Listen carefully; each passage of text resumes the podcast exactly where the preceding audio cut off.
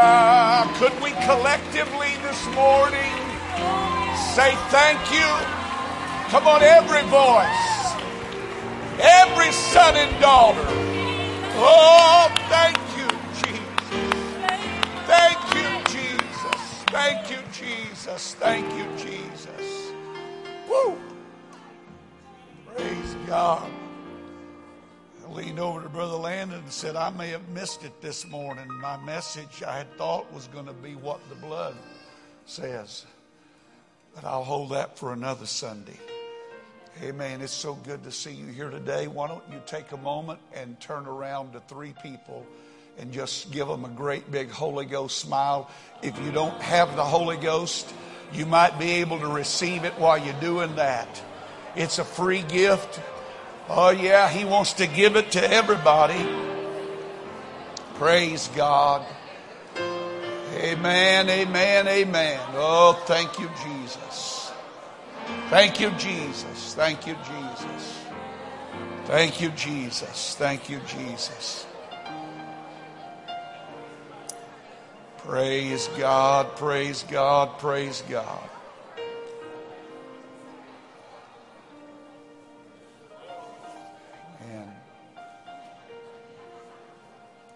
I'm going to ask you to do me a favor. I normally like for you to put your devices away while I'm preaching because I can't tell whether you're taking notes or sending messages. But if you look around this morning and you see somebody that's not here, would you quickly text them and say, hey, you need to get online right now because the Word has a word for you. Not the pastor, but the Word has a word for you today. Would you do that? Go ahead. You know somebody that's not here right now? Text them real quick and tell them you need to get online, greaterlc.com, and they can watch the rest of this service. I don't say that braggingly, but I do feel that the Lord has given me something for this service, for this time, and I would pray that you would open your heart to that Word of God. Go with me, if you will, to the book of Luke. Luke, the 14th chapter. And we're going to begin with verse number 15. Reading down through verse 24. If you don't have a device or a Bible, oh my word, if you don't have a Bible, shame on you. But if you have nothing else, you have this great big screen here to help you. And when one of them sat at meat with him, heard these things, he said unto him, Blessed is he that shall eat bread in the kingdom of God. Then saith Jesus unto him, A certain man made a great supper and bade many, and sent his servant at supper time to say to them that were bidden, Come, for all things are now ready. And they all with one consent began to make excuse. The first said unto him, I have bought a piece of ground, and I must needs go and see it. I pray thee have me excused. And another said, I have bought 5 yoke of oxen, and I go to prove them. I pray thee have me excused. And another said, I have married a wife. And he was honest and he said, therefore I cannot come.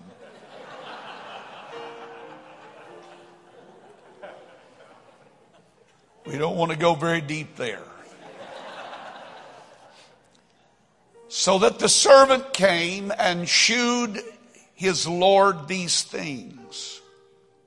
Then the master of the house, being angry, said to his servant, Go out quickly into the streets and lanes of the city, and bring in hither the poor and the maimed and the halt and the blind.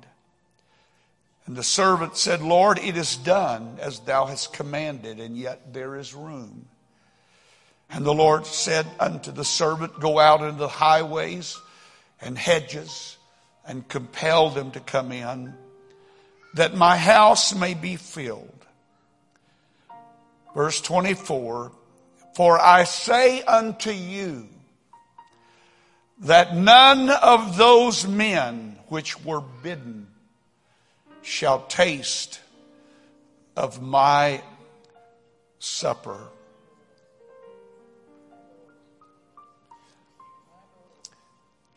For a few moments this morning, I want to speak to you about the limp of the loser.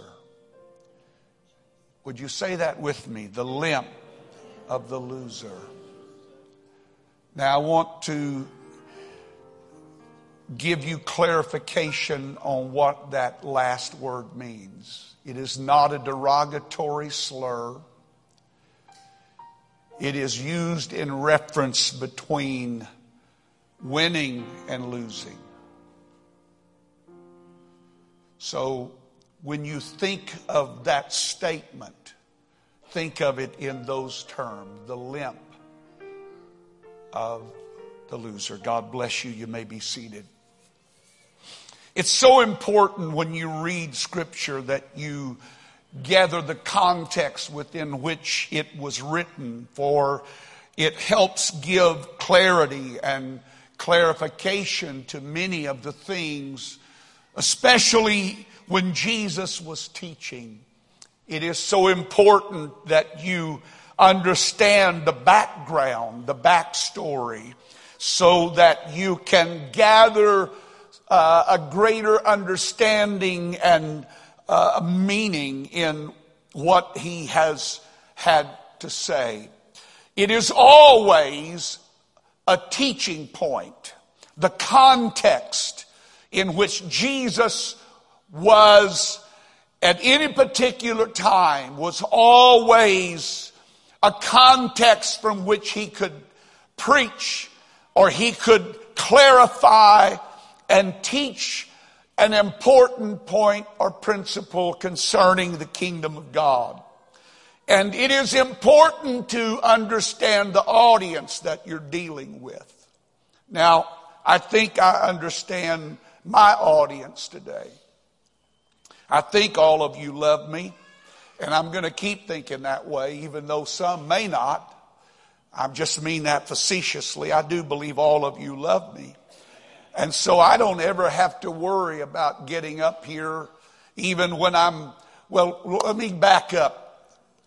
I should have made this statement when I started. I don't know where this is going to end, so you might ought to buckle your seatbelt.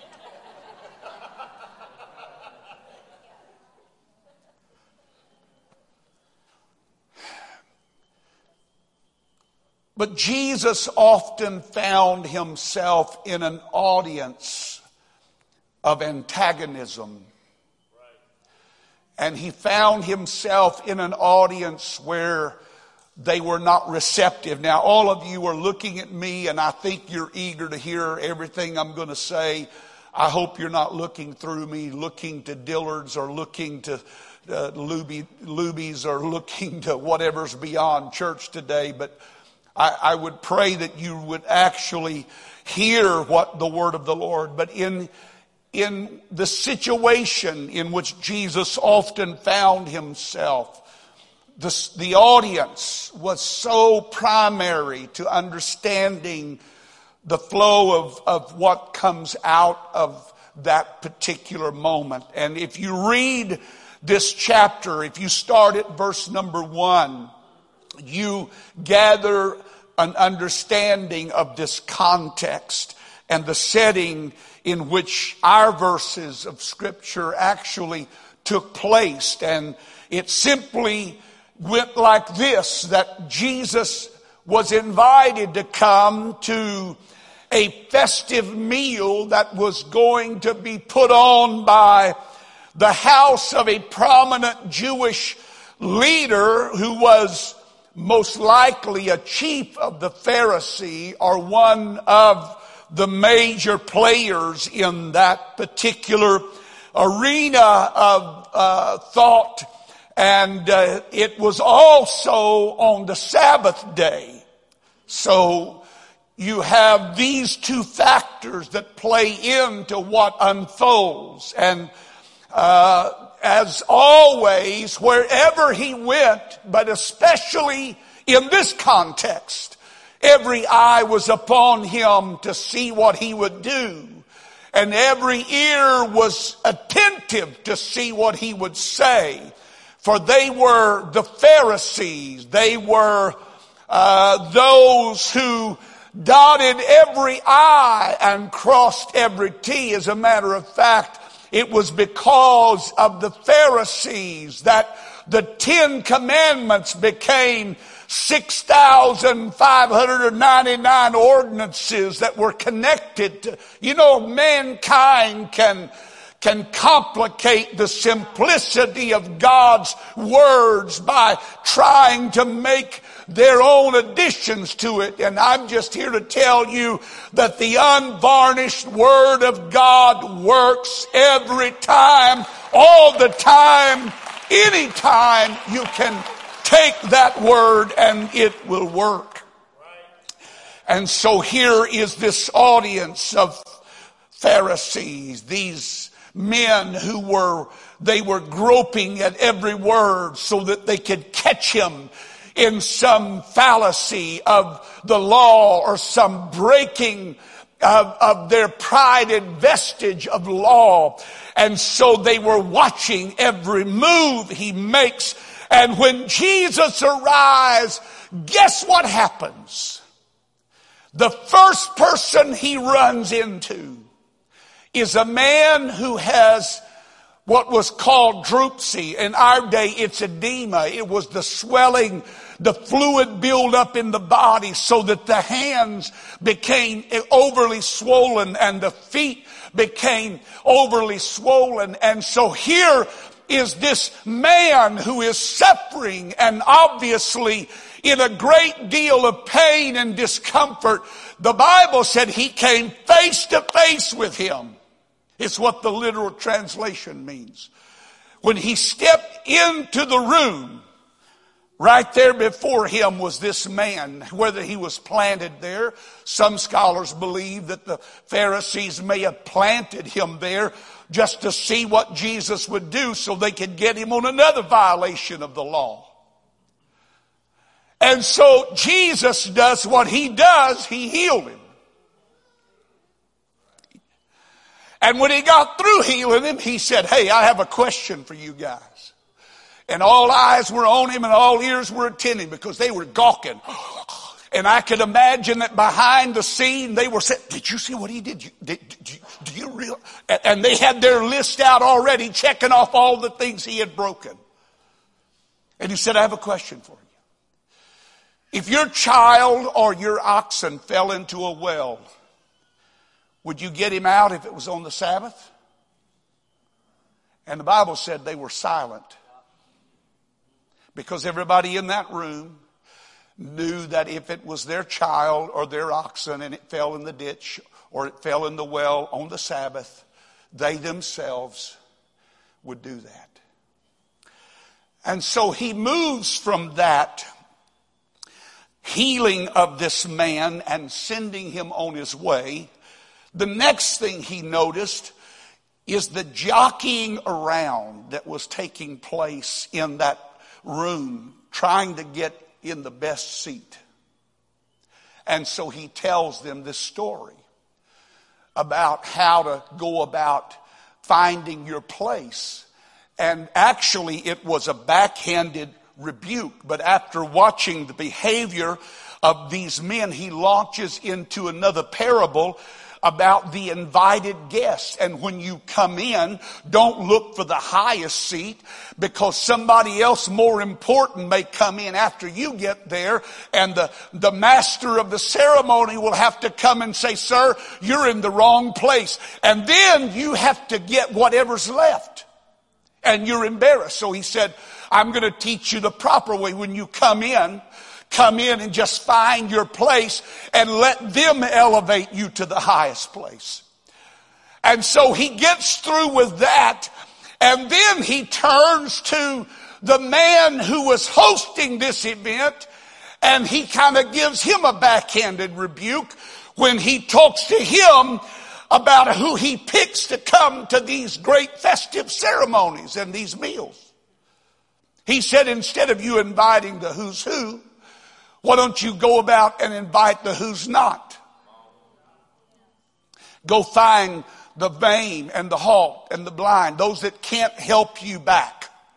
You see, all you're doing is bringing people in that can pay back what you're doing for them. But the real gesture of the kingdom and the real principle of the kingdom is that it's not about how you can advance yourself, but how you can advance the kingdom of God and how you can advance others in your life.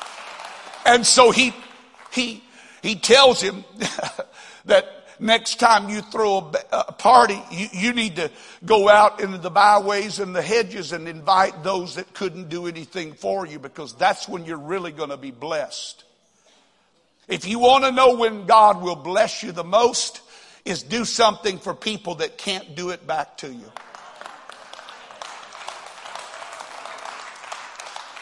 That's just side notes. I'm not even to my thoughts yet, so I better hurry up. Now, all of that had taken place before we arrive at verse 14 or 15. And by that time, somebody in the audience is deciding, hey, we need to take the stage away from him. He's taken over our party. He's taken control of the agenda that we had planned for ourselves. And so one of them jumps up and said, oh, by the way, blessed are those that will be a part of the kingdom of God in the future. And in essence, he was contradicting what Jesus had just been saying by what he had been doing, because he was telling them, in essence, the kingdom of God is not coming. The kingdom of God is here. And this is how the kingdom of God operates. These are the principles. You prefer others. You put others in front of you. You do for others that cannot do for you. You give unselfishly, and you find those that cannot help themselves. And in doing so, you are doing the principles of the kingdom. And so here's this guy. He jumps up and said, blessed is one who will eat at the feast of the kingdom of God. And it was in reference to the future. And Jesus looks at him and said, oh, sir, you missed it. The kingdom's already here. It's here right now. And that leads him to launch into our story. And so he tells this story of the man who prepares this elaborate feast, and he sends out invitations ahead of time. It's important that you get that, because this was not a situation where people just didn't know and somebody calls them at the last moment and said, hey, we're throwing a party. We want you to come, and you've already got other commitments.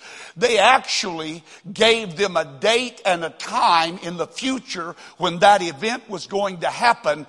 And so they were well aware of when that time would come. And finally, after all of the preparations, and some scholars believe it was perhaps a very lengthy time that took place between the invitation and the actual gathering together of that festival. The Bible said that he again sends out his servant to bid them who were asked to come, to tell them who were bidden to come that it's now time. Please come. And strangely enough, these individuals who had been given prior warning, and they knew it was that date, they should have put it on their calendar, The Bible doesn't say that they had forgotten it. It simply says that the first one that they came to said, "Oh, I'm sorry. I can't come. I have bought a field and I need to go check it out." And so he goes to the second one. And lo and behold, this one said, "Oh, I'm sorry. I can't come. I have bought some oxen and I need to go try them." And so he makes his way to the third, and again, the third response was, "Oh, I'm so sorry. I've married a wife and I can't come." And so the servant returns home to his master, no doubt a little disgusted and perhaps worried about what was going to happen, what's going to come of all that you have prepared. And the master said, "I tell you what I want you to do. I want you to go out and I want you to bring the maimed and the halt and the blind. I want you to bring them in." And so he did. And after they had gathered all of the invalids they could find in the community, they came back and said, "Sir, there's still room." He said, "Go out and get everybody, the maimed, everybody. I don't care who it is. Drag them in here. Bring them in. Compel them to come, because I want my house to be full." And then he makes a statement that is so profound and it is so powerful that we have to take a moment to stand on it and explore it. No one — I'm reading from the Passion Translation, verse number 24. "No one who received an invitation to feast with me and makes excuses will ever enjoy my banquet." Let me read that again. No one who receives an invitation to feast with me and makes an excuse will ever enjoy my banquet. That, my friend, is a very startling statement.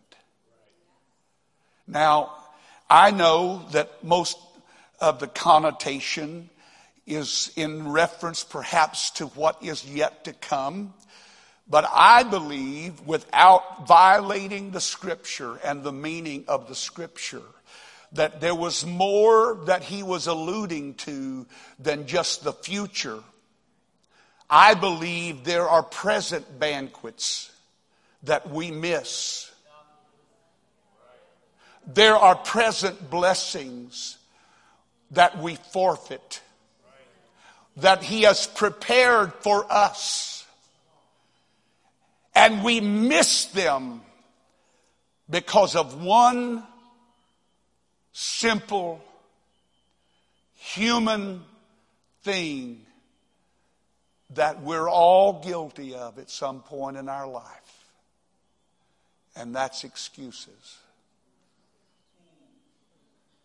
Excuses. We've all made them. Some of us are making them right now. We use them for different reasons. They become what we consider to be the reason for not doing something. The reason that we are not doing something. And we all have made them. We have all hid behind them at some point in our life. Some of them are not so major.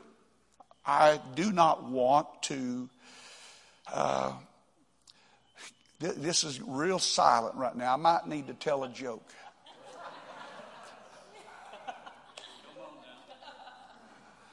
I did have a list of Reader's Digest excuses that people made for not coming to work.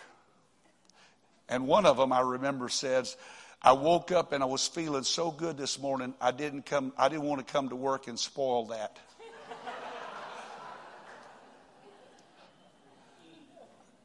Anyway. All right, it's a little better in here.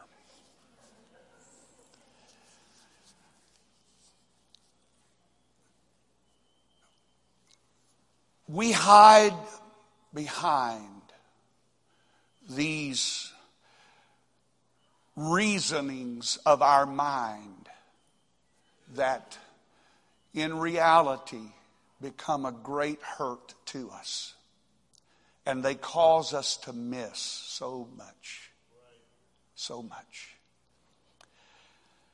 We don't realize how dangerous and damaging their effects are on our lives or even our future. And we get so accustomed to making them that we fail to realize what's falling by the wayside in our life of the banquets that God has prepared for our lives, of blessings and joy and peace and contentment. And He has invited us. But for some reason, known to our mind, but not understood by God's, we keep ourselves back from those things that God has prepared for us. Where do I begin by exploring this? And when I thought about this, I looked up and I found out that psychologists place this habit of excuse making in the category of what they call self-handicapping habits. Self-handicapping. Now listen, you need to get that. Because all of our excuses are usually founded on someone else or something else.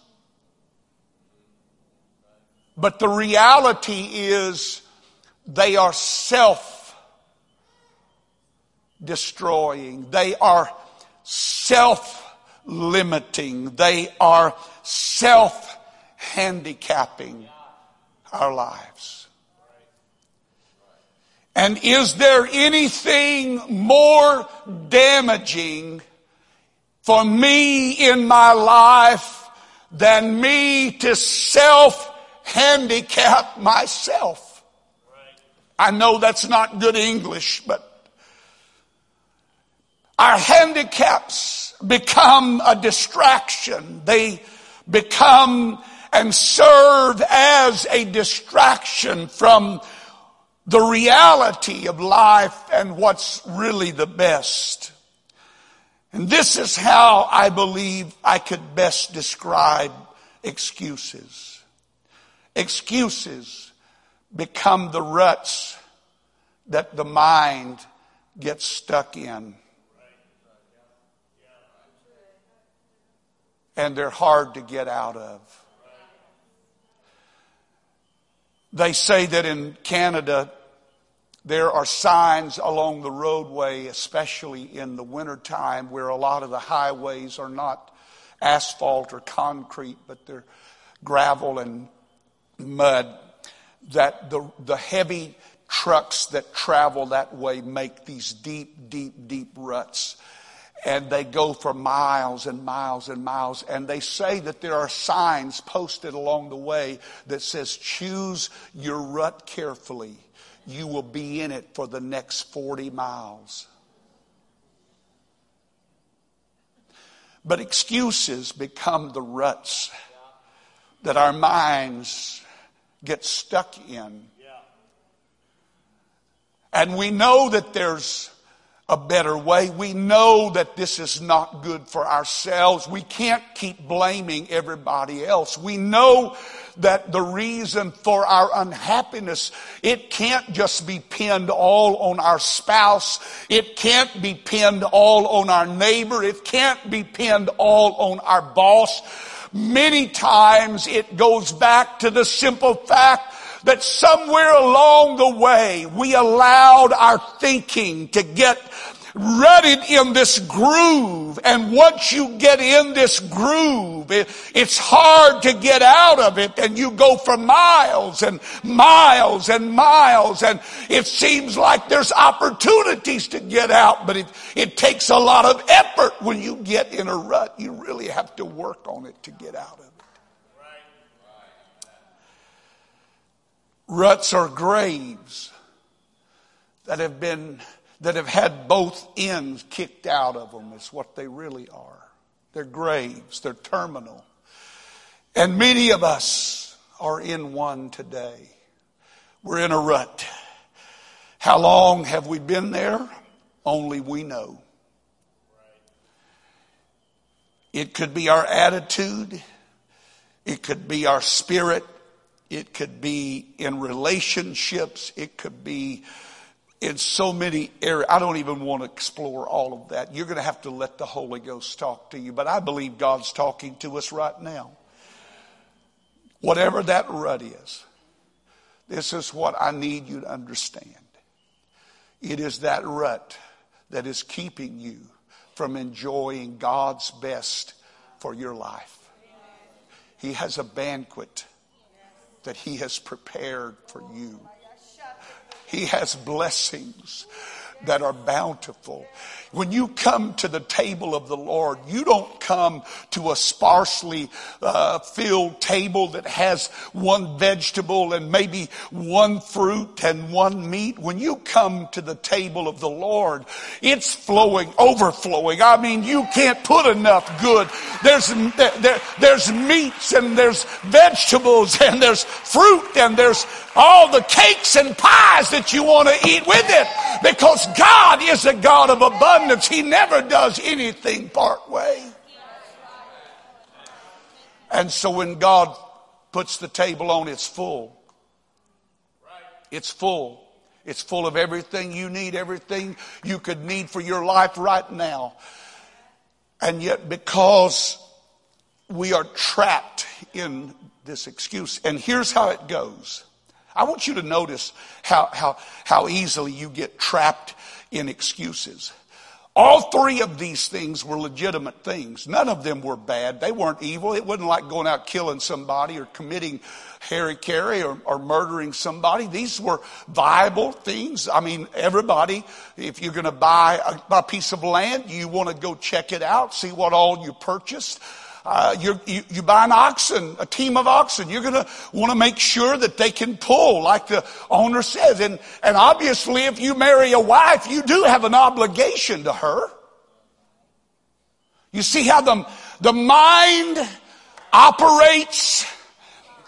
It finds those things in life that are reasonable, and it keeps us from the supernatural. It keeps us from the abundance. Oh, but Brother Hughes, you don't understand me. You don't know what I've been through. You don't know what I have had to experience in my life.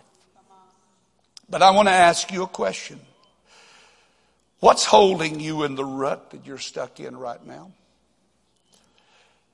Is it a hatred that you won't let go of? Is it a hurt that you won't forgive? Is it a failure that you just can't seem to face in your own life? Is it a bitterness that you will not release? Is it a sin that you will not acknowledge?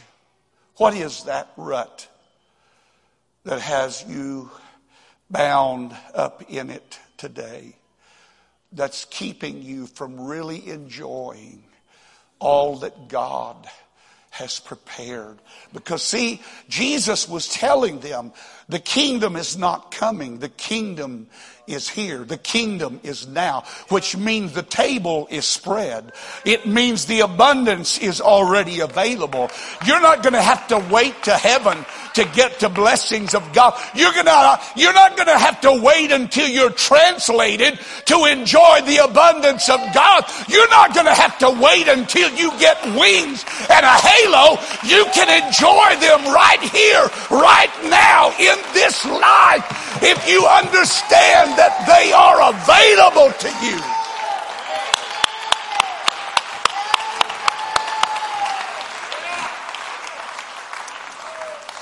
And so excuses become the ploy by which we hide ourselves to avoid doing the right thing. They are the crutches that we use to prop ourselves up. Someone said that excuses become the crutches of the uncommitted, but we limp our way through life thinking that this is the best it's going to be. And God said, oh, if you only knew what you were missing. Amen.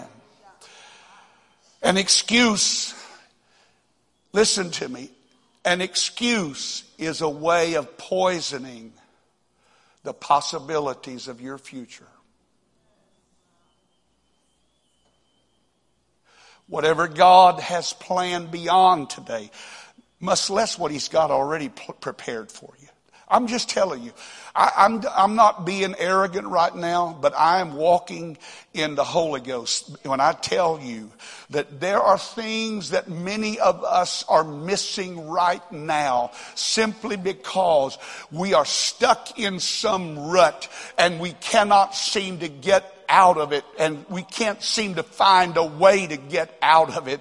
Every once in a while you have to start looking, and if you look, you'll see that somebody else has gotten out of this same rut and they've made a track. So if you follow their track, you might be able to get out of it. You can get out of it. And even if you don't see somebody else's track out, why don't you make your own track and decide, I'm not living in this any longer in my life.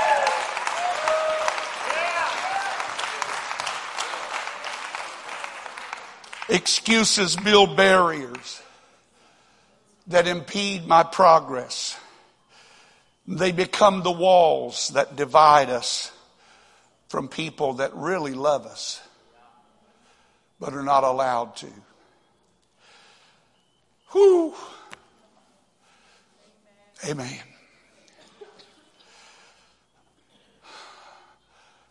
I need to delve into that for a little while.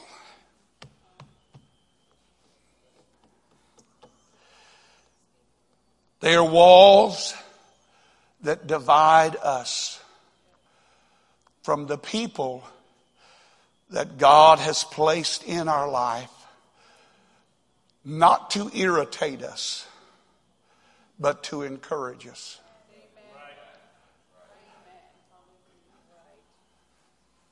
And the truth is, every person in this room today, God has created to be an encourager,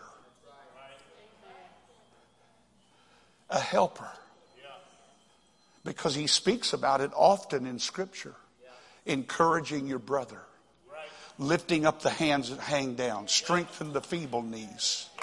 Yeah. That's what the Lord has commissioned us to do and be. We're a body. And my body does not wake up in the morning and say, oh, I hate you, I hate you, I hate you, I hate you. My left hand, I hate you, I hate you, I hate you. I don't like what you look like. I don't like how you're acting.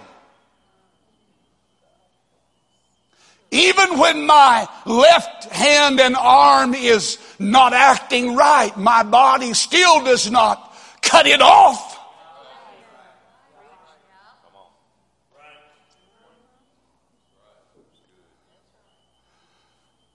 When there's something going wrong in this part of my body, the rest of my body rallies together and says, hey, we got to go help that left hand. It's in trouble. We got to help it. It'll die if we don't stay with it. If we don't keep the blood flowing in there, if we don't keep the carpuscles and all that going, it'll die if we leave it to itself. Come on, guys. Let's get over there. Let's help. We got an arm that's hurting right now. That's what a church body does. That's what a family does. And some of us are being held back by some lame excuse because we don't want to be that fluid that flows into another part of the body because it might bless somebody that we don't want to see blessed.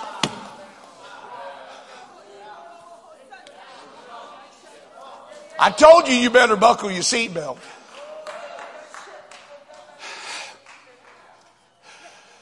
Excuses shift the focus from the real truth of life to the stories that we invent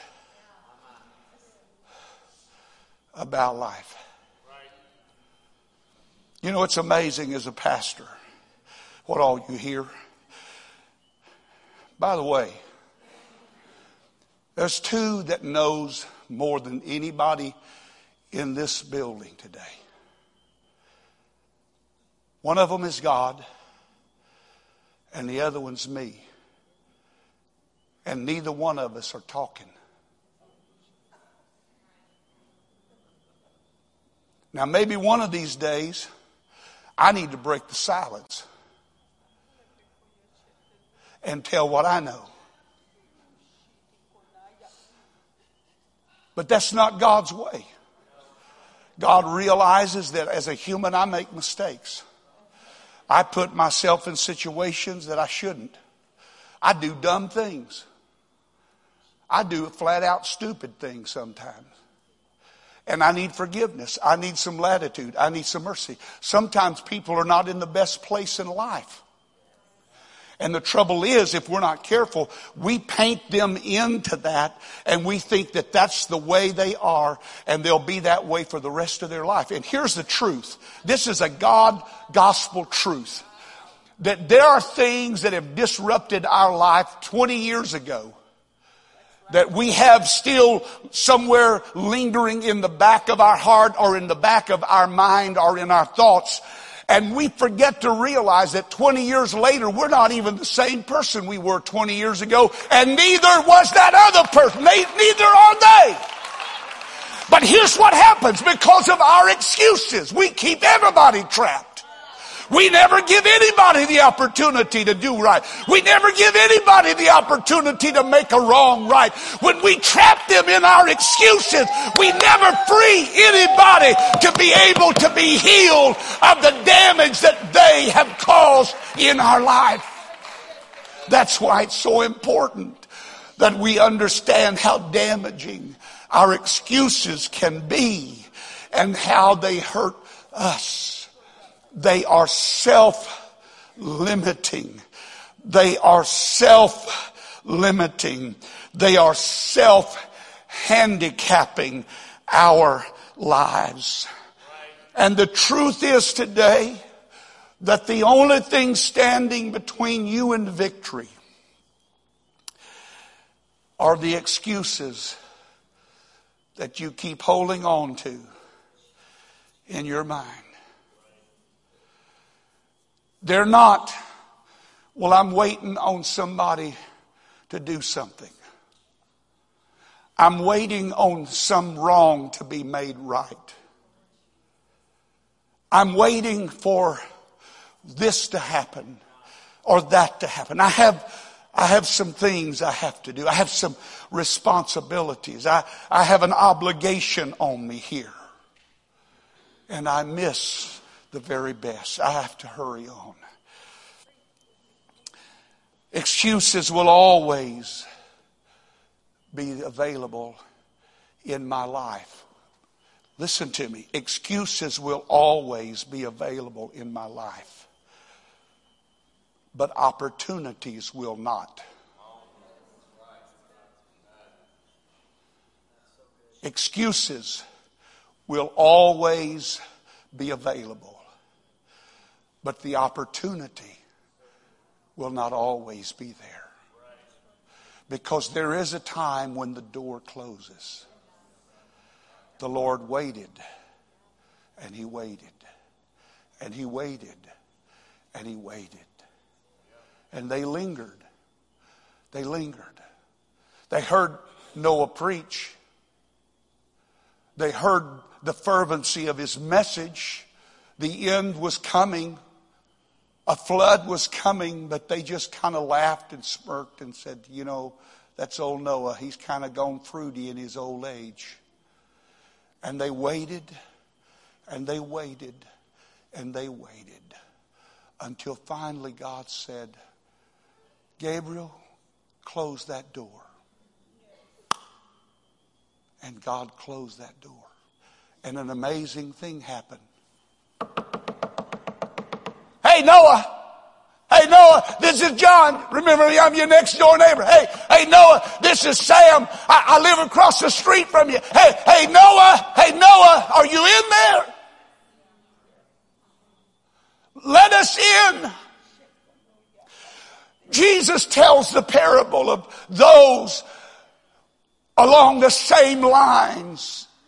And the announcement was made that something was going to happen, a banquet, a wedding. And the Bible said they waited. And this is the most profoundly staggering scripture to me I've ever read. They waited until the door was shut. And then they began to knock. Those doors do close. You know, we don't like preaching like this in our modern church. It's got to be a three little point, good, feel good sermon, and let's pep up, and let's rah, rah, rah, and let's go on. And we just put a Band-Aid over a cancer, but this is the kind of preaching that will cut a cancer out if you'll let it. Here's what you need to understand.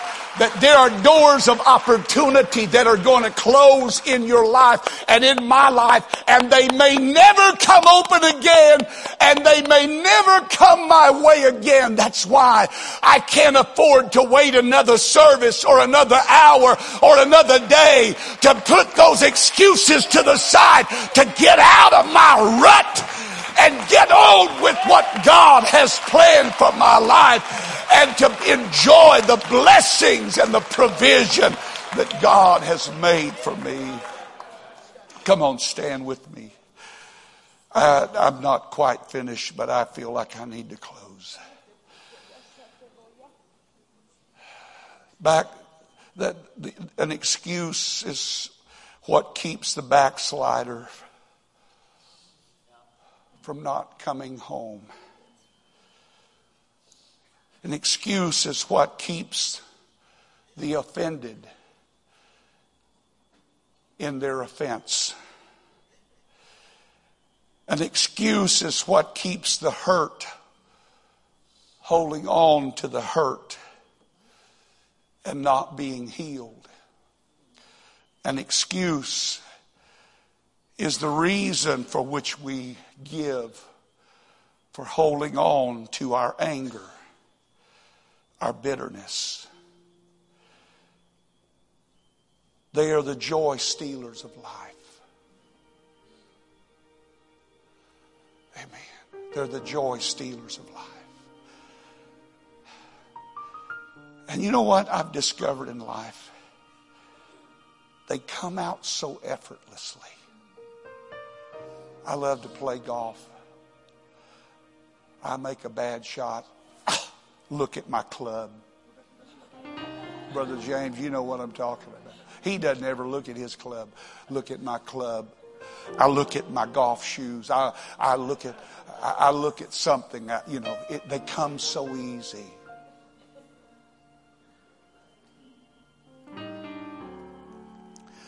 But this is what I've learned about life. Excuses never lead to me getting better at anything I do. When I first started playing golf, hit a bad shot. It was always somebody's fault, something's fault, some issue. It never was the guy holding the club. Until finally one day I realized that if I was going to ever get better at this and quit being annoyed by it and enjoy it, I was going to have to stop making excuses and learn how to get better.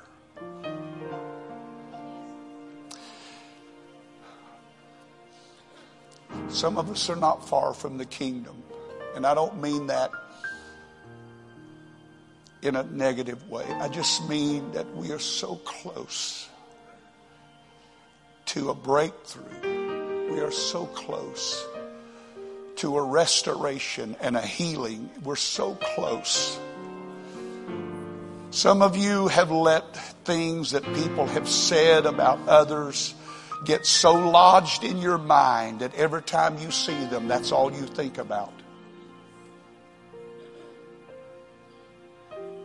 And get this, you fail to think that you might have been misinformed.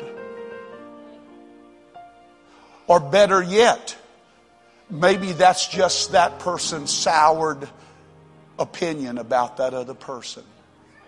But because they planted that seed in us, we got stuck in that rut too.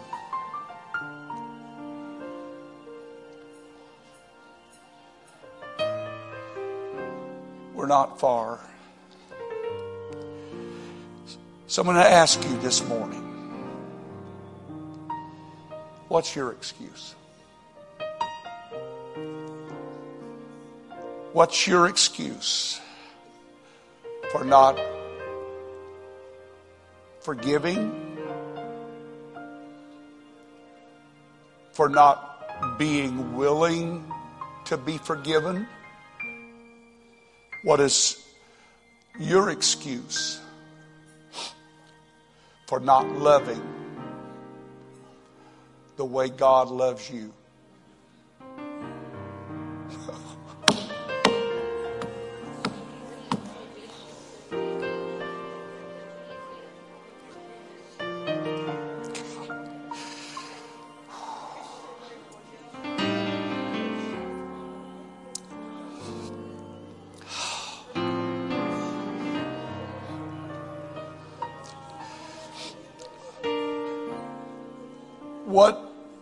What is your excuse? More importantly than that, what are you missing right now that God has prepared for this hour, for this time in your life? Oh God. God saw this season of your life coming a long time ago. Before you ever got here, God saw this season of your life. And so He filled this season of your life with a banquet table full of things that would bless and help and strengthen and encourage and keep you going.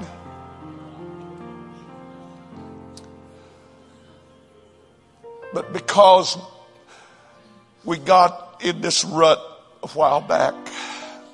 Oh, Brother Hughes, it's just the way I am. It's just me. Well, could I ask me a question?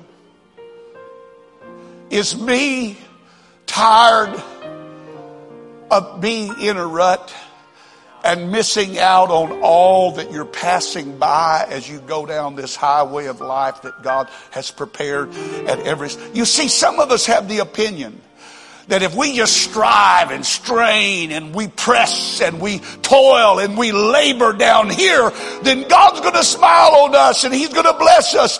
And in heaven, there's just going to be this huge banquet table and we're going to be able to have all of these things. And while we're doing that, we're sailing down the highway of life and we didn't even realize that this is the day the Lord hath made. And He said, you need to understand what I make. I don't make junk.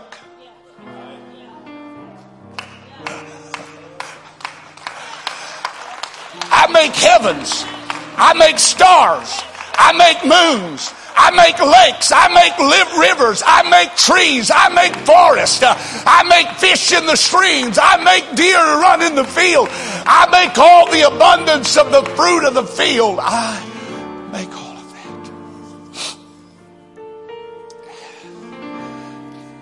that. And I'm missing them. I'm missing them because